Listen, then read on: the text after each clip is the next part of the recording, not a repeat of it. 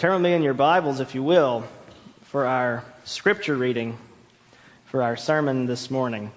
We will be in John chapter 13, verses 34 to 35.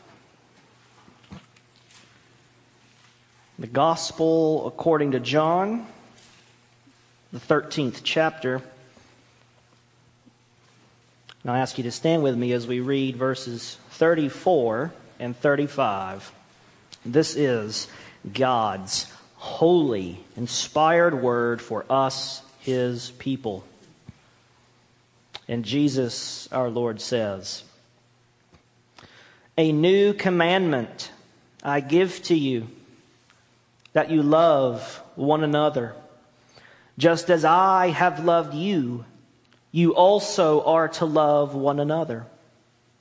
By this, all people will know that you are my disciples if you have love for one another. This is God's holy word. Let's ask Him to bless our time with it today. Father, we do ask and pray now that you would send your Holy Spirit from heaven to open our eyes to see wonderful things in your word.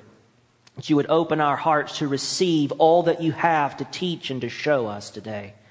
And that you would free us from the hindrances of our own fallenness, our own flaws, our own sin, so that we could run in the path of your word in obedience with hearts full of joy, free, bringing glory to you. We ask it in Jesus' name. Amen. Amen. You may be seated.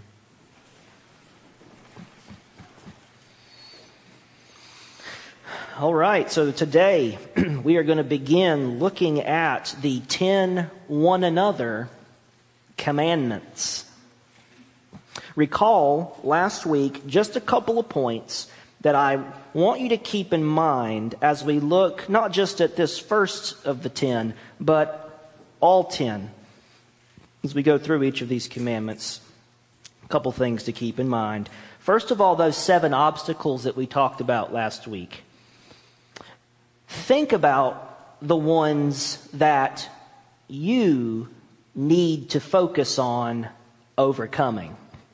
And I underline that word you so that we don't do that thing that we're prone to do and think, oh, you know, I know someone who needs to hear that oh, so and so would really benefit from learning that little thing there.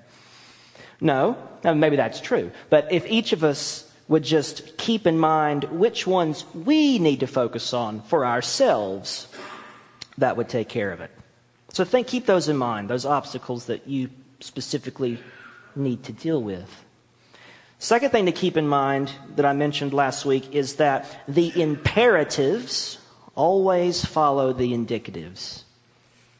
And what I meant by that was the imperatives, all the you shall do this, you shall not do that, all the do and do not parts of Scripture, always come after. They always follow all the indicatives, all the things that Scripture says is true.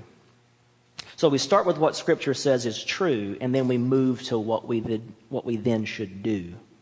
Here's what's true, the indicative. Now here's what you do, the imperative. In other words, in the Christian life, law always follows gospel. Now, before the Christian life, law comes first because our law shows us our sin, and then it drives us to Christ. We see ourselves as sinful and in need of a Savior in the law, and then we see Christ as the Savior, and we go to Him in the gospel. That's before you get saved. But once you're saved and you're living the Christian life, you don't go back to the law. You start with the gospel. Law always follows the gospel in the Christian life. Obedience is always a response to grace. It's gratitude for a free gift, not an effort to earn a reward. So start there. All these 10 one another's, never think, okay, I got to get busy running on a treadmill of one another good works so I can earn something from God. No, we start with the grace and the free gift of the gospel. And in gratitude, we then walk in obedience on the narrow way. So don't get those two things switched. Gospel first, obedience second.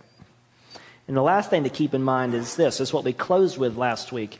Be thinking about your talents, your gifts, your skills, your interests, your opportunities in your own life, given your own family situation, work schedule, whatever your particular situation in life looks like. Be thinking about how you can use all those things I just mentioned, your talents, gifts, skills, etc. How can you use those things to take what you learn in the sermons and apply them to your life? And don't be afraid here to get creative. Remember, a spiritual gift is essentially a sanctified talent. It's something that you're interested in, good at, like to do, have a skill, have an opportunity, and then you feel a burden. How can I use these things to serve somebody? How can I use these things to, to do a one another for somebody else? And then get creative about finding ways you can start doing that. And be creative and remember that effort isn't a skill. Effort's just a choice to make an attempt. So as we go through these sermons, keep, keep all this stuff in mind and be thinking about how I specifically can go and use these things for one another. Okay, so let's dive in. The first one another commandment.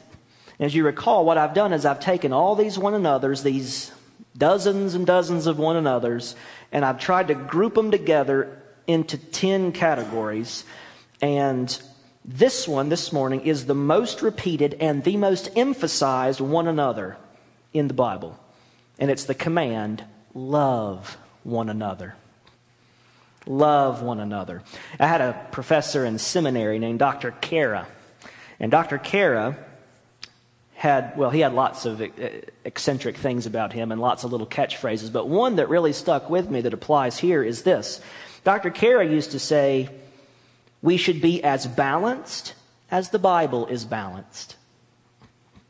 Meaning, if the Bible s- spends a lot of time on one thing, we should also spend a lot of time on that one thing. We should emphasize what the Bible emphasizes. And if the Bible says uh, just a little bit about this and it's more of a minor detail, then we should treat it like a minor detail.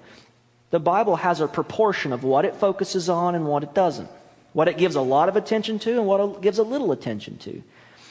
And we should also be as balanced as the Bible is balanced. We, don't, we shouldn't spend all of our time on the little, on the little details if the Bible doesn't. As a general rule, that's pretty helpful. And if it's true at all, then that means this one another is the most important one another because it gets the most press. The Bible spends more time trying to get Christians to do this one than any other commandment loving each other. So it's got to be first. In our passage this morning, Jesus is with his disciples on the night of his betrayal. John chapters 13 through 16 are what we call the farewell discourse. These are Jesus' parting words to his disciples on the night before he goes to the cross. And in chapters 13 and in 15, Jesus emphasizes that love is at the heart of his ministry, his message, and his marching orders for his followers. As we look at this passage in connection with the many others, the many other passages in the New Testament about love, and we'll look at a lot of them this morning. As we, but we're going to start with John 13. And as we look at the passage we move out to all the other ones that are connected to it, we're going to consider these three points about loving one another. First, love one another is a new command. Second, love one another is a necessary mark. And then third, love one another makes a noticeable difference. New command, necessary mark, noticeable difference. That's where we're going this morning. Let's dive in. Jesus does something very strange in verse 34. Look at verse 34. He says, A new commandment I give you, that you love one another. This is very strange that Jesus does this. Because what it sounds like Jesus is doing here is he's making up a brand new command no one's ever heard of before. Like, what do you mean it's a new command, Jesus? You imagine Peter, the loudmouth in the 12, saying, Jesus, hold on a second. And, and Jesus says, Peter, raise your hand. Yes, Peter. How is this a new commandment? Sit down, Peter. I'm about to tell you. That's very strange. It, it sounds like this is something that hasn't been said before, but in fact, love one another is a commandment that comes way earlier in the Bible than John 13. People said this before Jesus did. Uh, as a matter of fact, it comes from the beginning of the Bible, back in the five books of Moses. In Leviticus 19, 17, and 18, it says, You shall not hate your brother in your heart, but you shall reason frankly with your neighbor, lest you incur sin because of him. Verse 18, You shall not take vengeance or bear a grudge against the sons of your people, but you shall love your neighbor as yourself. I am the Lord. You shall love your neighbor as yourself. Well, that's back in Leviticus. So, Jesus, what, what are you getting at here? And you know, John himself wrestles with this little quandary. In 1 John 2 7 and 8, he says, Beloved, I am writing you no new commandment, but an old commandment that you had from the beginning. The old commandment is the word that you have heard. At the same time, it is a new commandment that I'm writing to you. And you say, okay, all right. It's not an old commandment, it's just a new commandment. But it's also an old commandment. So, okay, John, what are you getting at? And he got this little problem from Jesus. Which is it? Is it old or new? And Jesus explains what he means in the rest of verse 34. It's a good principle when you're studying the Bible. When in doubt, read the text. Let's look at what Jesus says in the rest of 34. A new commandment I give to you that you love one another just as I have loved you, you also are to love one another. From the beginning, we have had this command to love others as we love ourselves. Leviticus 19. You shall love your neighbor as yourself. We've had that from the beginning. That's old.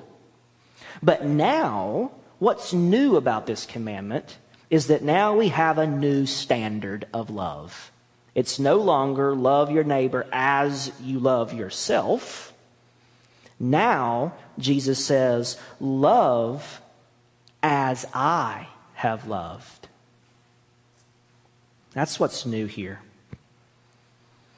we have this brand new standard. Love one another as I have loved you. Jesus is the perfect manifestation and model of what love really looks like. Until Jesus came, no one had ever seen what the fullness and perfection of love in a human life really looked like. They had lofty ideals and ideas about what it looked like, but no one had ever actually seen it done before their eyes until Jesus came. 1 John 4 9. In this, the love of God was made manifest among us, that God sent his only Son into the world so that we might live through him. The love of Jesus is the index for what the love of God looks like. You measure the one by the other. Jesus says, or John says about Jesus in John 1:18, no one has ever seen God the Father, but the only Son he has made him known to us. He has revealed God to us. When you've seen me, you've seen the Father, Jesus said. This is what divine love looks like in a human life. Perfect fullness love is revealed in Jesus. Love divine, all loves excelling. Now that divine, heavenly, eternal love has been revealed, there's a new standard, a new command. As Jesus repeats in John 15, 12, this is my commandment that you love one another as I have loved you. So the question is what does the love of Jesus look like? And here, Christian, please know you will spend an eternity of eternities trying to fathom the depths of that love, the love of Jesus, and you'll never reach the bottom. You'll know all there is to know about the second coming right after it happens. We're really interested in eschatology and end times and how's it all going to work out and what's going to happen. You'll know it all right at five minutes after the fact. You might have follow up questions, but it won't take forever to get it. But when we look at Jesus on that tree and what God's only Son incarnate did for us, will never reach the bottom of that. You will spend eternity seeing new angles, new depths, new glimpses. There's more, more, more of infinite love to drink in and to know. More than we could ever contain. That's why it's going to take forever to see it all. What does the love of Jesus look like? We can't see the depths of it, the bottom of it. We can't know it all the way down. But Scripture does give us a clue. John 15, I just read verse 12. This is my commandment that you love one another as I have loved you. The next verse says, John 15, 13, greater love has no one than this, that someone lay down his life for his friends. In the next verse, Jesus says to his followers, You are my friends. You are my intimate, close fellows and I lay down my life for you. And there's no greater demonstration of love than the love that Jesus showed when he went to the cross, when he laid down his life for the ungodly, like us. Jesus gives us himself, all that he is and all that he has, laying down his own life for the good of others. His love was a burning passion in his heart, in his soul. But it wasn't only a passion. His love was so much more than a feeling. It was a passion in his heart. It was an attitude. It was a feeling. It had heart. But it didn't just stop with warm feelings about his friends. It actually looked like something. You could watch love in action. And that's the point. It's both passion and practice, it's attitude and action, heart and feeling, but also behavior. You can watch love happen, not just feel love inside. And this is now the standard of how you are to love one another. 1 John 3:16 we like John 3:16, but we forget about 1 John 3:16. There's a lot of good 3:16s in the Bible. Here's one of them.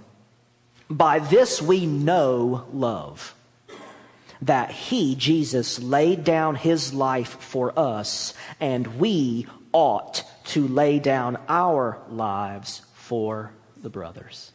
And you can just substitute brothers for one another because brothers means your fellow Christians.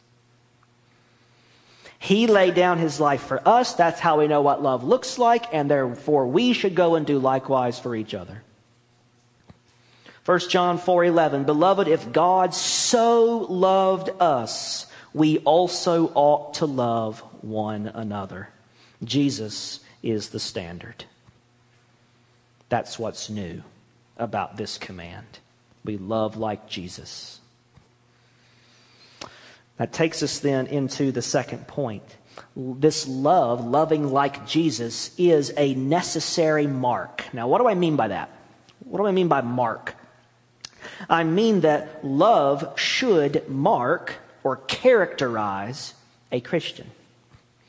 Love should mark you out. It is a necessary characteristic of what being a Christian means and looks like. So, what should our love look like?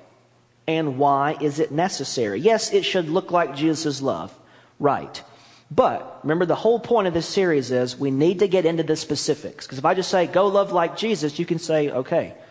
And then you have to go and ponder what does that mean for my spouse? What does that mean for my kids? What does that include people at church I don't know? What would that even look like? How do I even start?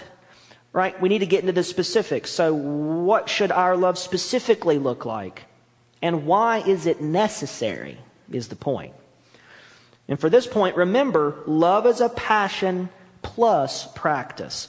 It's attitude plus action.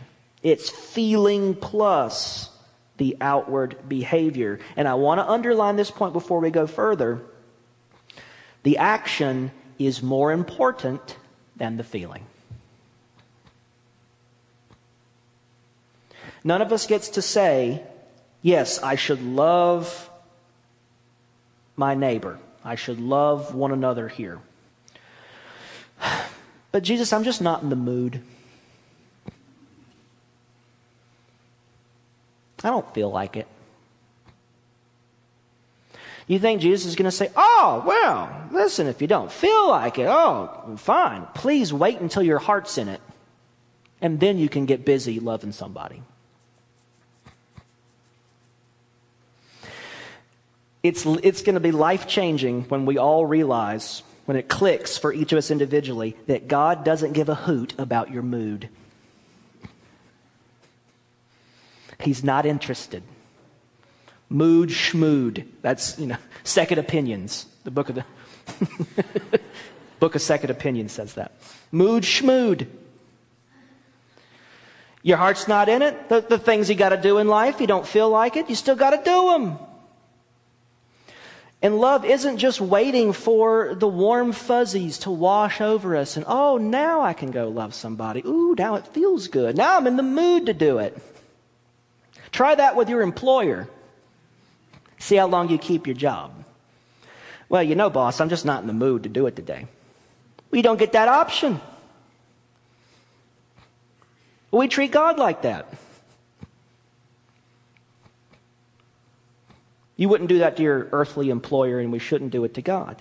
The action is more important because when you do loving things for each other, that person has still been loved. You have still done good for your neighbor. And if your heart hasn't quite caught up yet, good has still been done, and that's better than you just doing nothing and not loving people until you feel like it. The action comes first. And if we get busy doing loving things for each other, our hearts will catch up in time. But we can't just wait until we're in the mood. God's not interested. So, passion and practice, attitude and action. I have three verses from the New Testament about each of those. Three about the feeling of love, and then three about the doing of love. First, three passages on the feeling. Because the feeling isn't unimportant, it's just not most important, okay? It's not unimportant. God cares about your heart, He just cares about what you do a little bit more. All right. Romans 12:10. What does love look like? Here's what the feeling of love looks like Romans 12, verse 10. The first part of that verse says, Love one another with brotherly affection. Love one another with brotherly affection as a sibling, as a family member. treat your fellow Christian in your heart as a member of your own family. Because that person is. The body of Christ isn't just described as a body, it's also described as a family. And we are all brothers and sisters connected to one another with Jesus as the elder brother, Romans 8 says, under one God and Father. Love one another with a brotherly affection. Second verse, 1 Peter 1:22 having purified your souls by your obedience to the truth for a sincere brotherly love. Sincere brotherly love. Love one another earnestly from a pure heart. This is calling for an earnestness in our love for each other, not a half hearted, half baked, ho hum, it doesn't really matter. Doesn't matter how I feel about it. Remember, I didn't say feeling is unimportant, I just said it's not most important. But God does care about our hearts, and He does want us to love each other sincerely and earnestly as fellow believers, brothers and sisters in Christ and to treat each other accordingly. There has to be a sincerity of love that we cultivate, that we work on. And then the third passage about the feeling of love, Ephesians 4 31 and 32. Let all bitterness and wrath and anger and clamor and slander be put away from you, along with all malice. So he names lots of unloving feelings, lots of unloving things. He says, Get that junk out. Get it out of your heart, get it out of your mouth, get it out of your mind, get it out of your body, out of your community. Get it out of here. Get it out of your church. It needs to be expunged, wiped away, gotten rid of. Let it be put away. And then verse 32 instead of all that, be kind to one another, tender hearted. Be tender hearted. Now, this is where the attitude begins to transition into the action because kindness is an action where you be kind to other people. So, out of this sincerity of love, out of this brotherly affection, out of this earnest love for your fellow believers in the Forks Church. Be kind to each other. And just think through this is where you get creative. Think through what are all the ways I could just be kind to my fellow believer today. That's what love wants to do. It wants to be kind, it's tender hearted towards someone, it has a warm, loving feeling. The feeling is real. God cares about that, and we need to cultivate that. And what that begins to do is that love begins to overflow from the heart and actually move out into real life, visible, tangible deeds and actions is we start thinking of how can I just be kind to somebody in my church today? What can I do to bless somebody? Let me just look around and see who needs some kindness and just think through what do, get a piece of paper out today and think what are 10 ways i could be kind to somebody? And look if my heart hasn't caught up with it yet and i'm not in the mood i can still be kind can i? If you're just having a terrible horrible no good very bad day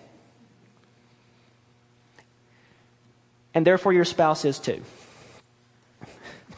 And it's just you're not getting along and it, it, everybody's in a bad mood if there's a knock at the door and it's, you know, somebody from church drops by, do you know what you're not going to do? What do you want? You are going to go to that door with a smile on your face and you're going to open it and say, Oh, hey, how are you? Oh, I'm good. How are you doing? Great. Come on in. Yeah. And five seconds before that, you could have killed the next living human being you saw. That's because you're capable of being kind even when you don't feel like it. We do it all the time. And you should be kind to that person who comes to the door, even if you don't feel like it, because, well, I should just act like I feel all the time. That's a bad idea. That's a bad idea. Think through the ways you can begin to be kind to people.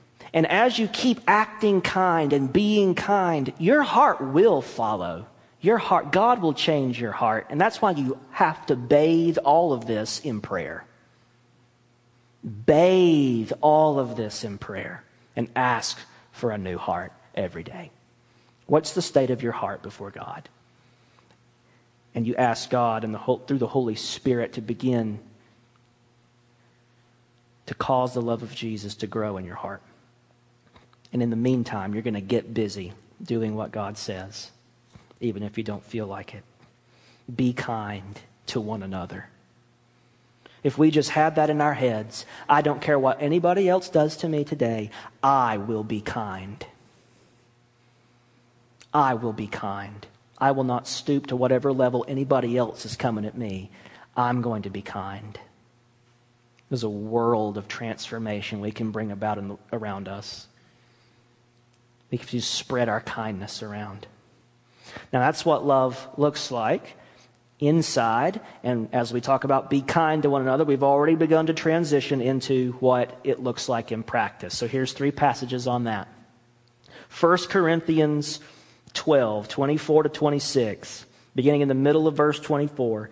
But God has so composed the body of Christ, giving greater honor to the part that lacked it, that there may be no division in the body, but that the members, here it is, may have the same care for one another.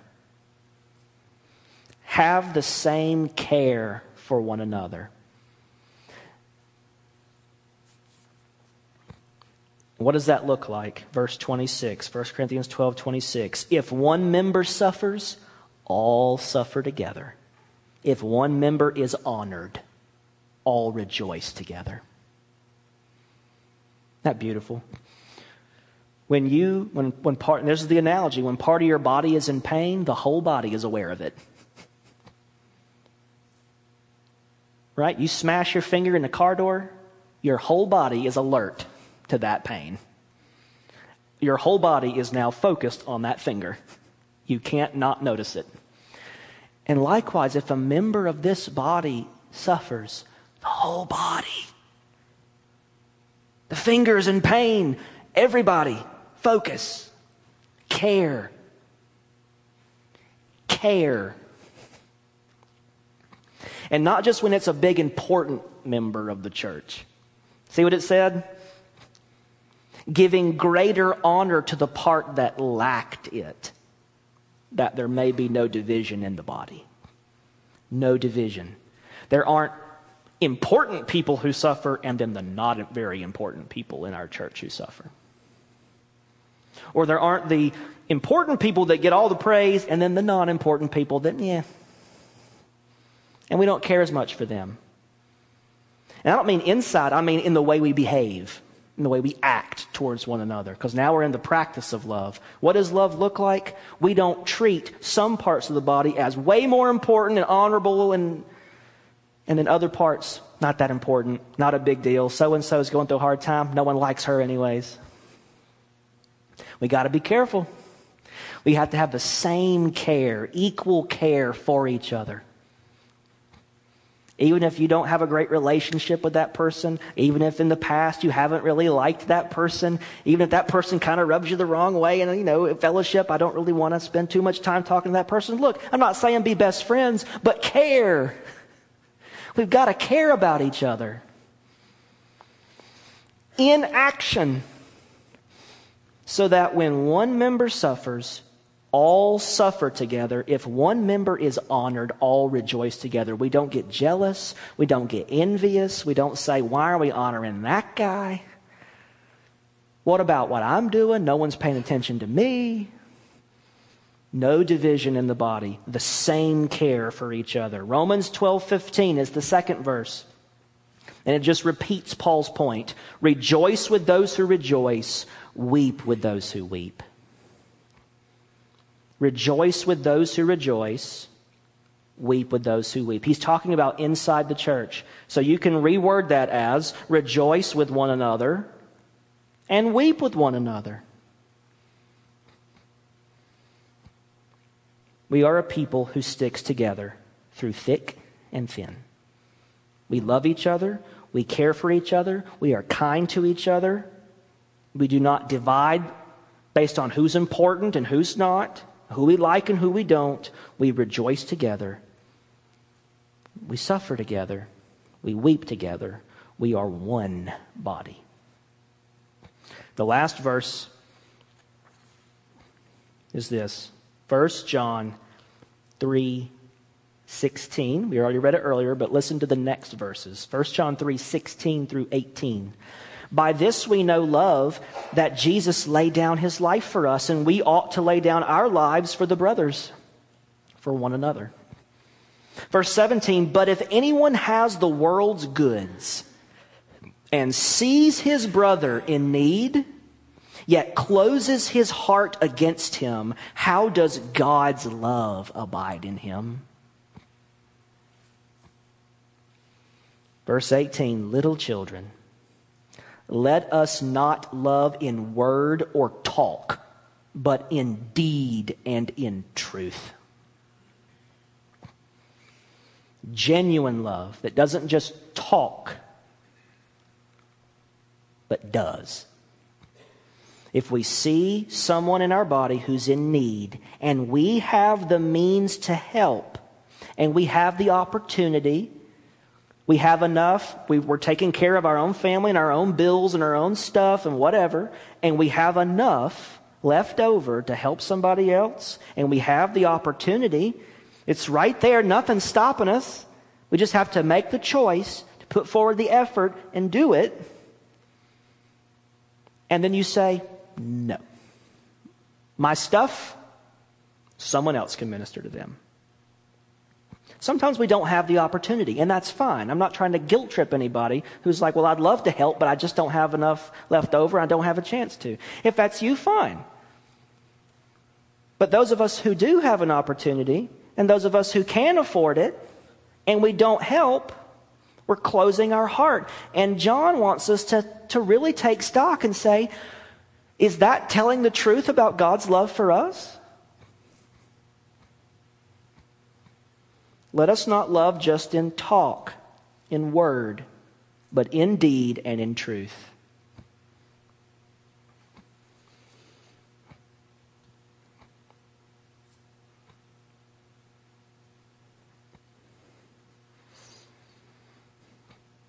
that takes us to our last point this morning. A noticeable difference. What difference does it make that we seek to be a church that strives to keep this first one another? Well, it makes three differences. And we'll come to a close this morning with these three. First difference it makes is this all the other nine one another's we're going to spend time looking at together, all the other one another's flow out of this one. This one great command. Love, Paul says, love fulfills the law. Love fulfills the law. Romans 13, 8. Owe no one anything except to love each other, for the one who loves another has fulfilled the law. Love fulfills the law, Paul says, which means love is the only thing that is able to keep all the other commands, including all the other one another's. That's 1 Corinthians, right? 13. If I have faith to move mountains, but I don't have love, does me no good. The greatest of these is love, Paul says. Here's the second difference it makes. First is love is necessary to fulfill all the others. It's what all the other one another's comes out of. Love fulfills the whole law. Only love can help us do those, all the other one another's. That's the first difference it makes. The second difference is love is what binds the body of Christ together. This is Colossians 3:14. And above all these, put on love, which binds everything together in perfect harmony. Love is what we need to bind us together as one. Love is the glue that keeps us connected. Love is the tissue that keeps the body connected. And then the last difference it makes, we come back now to our passage in John 13. Jesus says, A new command, new commandment I give to you, that you love one another just as I have loved you, you also are to love one another. And then verse 35 By this, all people will know that you are my disciples if you have love for one another. Your love for each other is how people should be able to tell the difference between a Christian and a non Christian. Our love for each other is how people should be able to tell a church from a social club.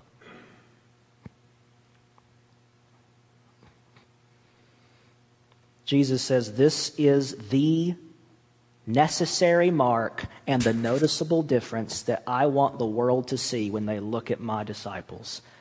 Say whatever else you want to about them. They mess up a hundred ways. They're imperfect. They don't always listen to what I say. But by goodness, this thing is true of them that no one can deny. They really love each other.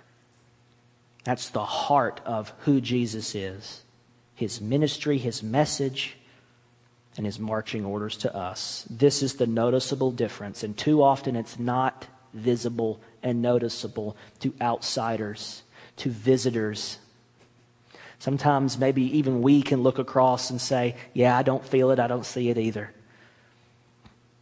So this shines a light on where we need to be focusing our efforts to get creative, to get intentional, to get purposeful, in finding ways to be kind to each other, to care for each other, to love each other, so that we can then be the people that the world looks at and sees an example of what does Jesus' love look like in action. Look at his people. Look at us.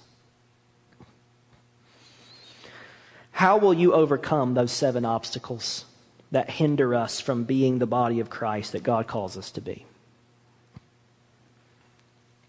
it begins and ends with love. So, Christian, here's what we do. Beginning today, beginning this week, cultivate an attitude, a passion. Make up your mind right now that you will overcome these obstacles and you will begin to love one another. Start loving where it hurts, like Jesus did. Remember the saving love of Christ, and in gratitude, follow his path, his example, and love without limits like he did. And now, Christian, I'll leave you with this. Begin thinking about how you individually and specifically can use the time, the talents, the interests, the skills, the resources, the opportunities that God has blessed you with to bless the socks off of one another with generous love. And pray. Bathe all of this in prayer. Pray for God to begin leading you to someone by name that you can begin to love and care for and be kind to this week. Ask Him to show you who needs to see His love. Ask God to fill you with the love of Christ and then to send you out to be an agent of his love to one another for his glory and for our good. And ask the world, ask that God would show the world, starting with us, what love really looks like. Let's pray. Father, we do ask one simple thing this morning that you would fill us with your love. That you would help us to cultivate the kind of heart that you want us to have. That we would begin to be new creatures on the narrow way. Help us where our hearts are weak. Help us where our motivation is lacking. Help us where we've just been blind or we haven't been paying attention. Help us where we've failed in the past. Lord, protect us from being crushed by any kind of sense of guilt.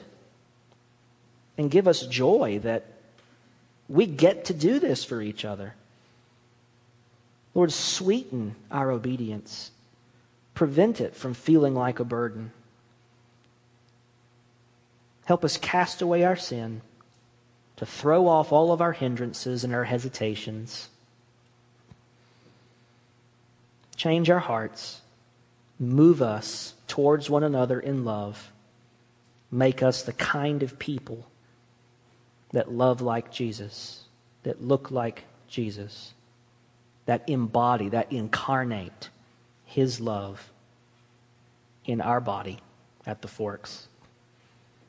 And may that love spill over to those around us, to those who are lost, who need to see your love as well. Change us, Lord. Use us in incredible ways that we might grow in our love for each other, in the depth of our sincere brotherly affection, in our earnestness. Change our hearts, O oh God. Make us who you want us to be. And may we give you all the glory.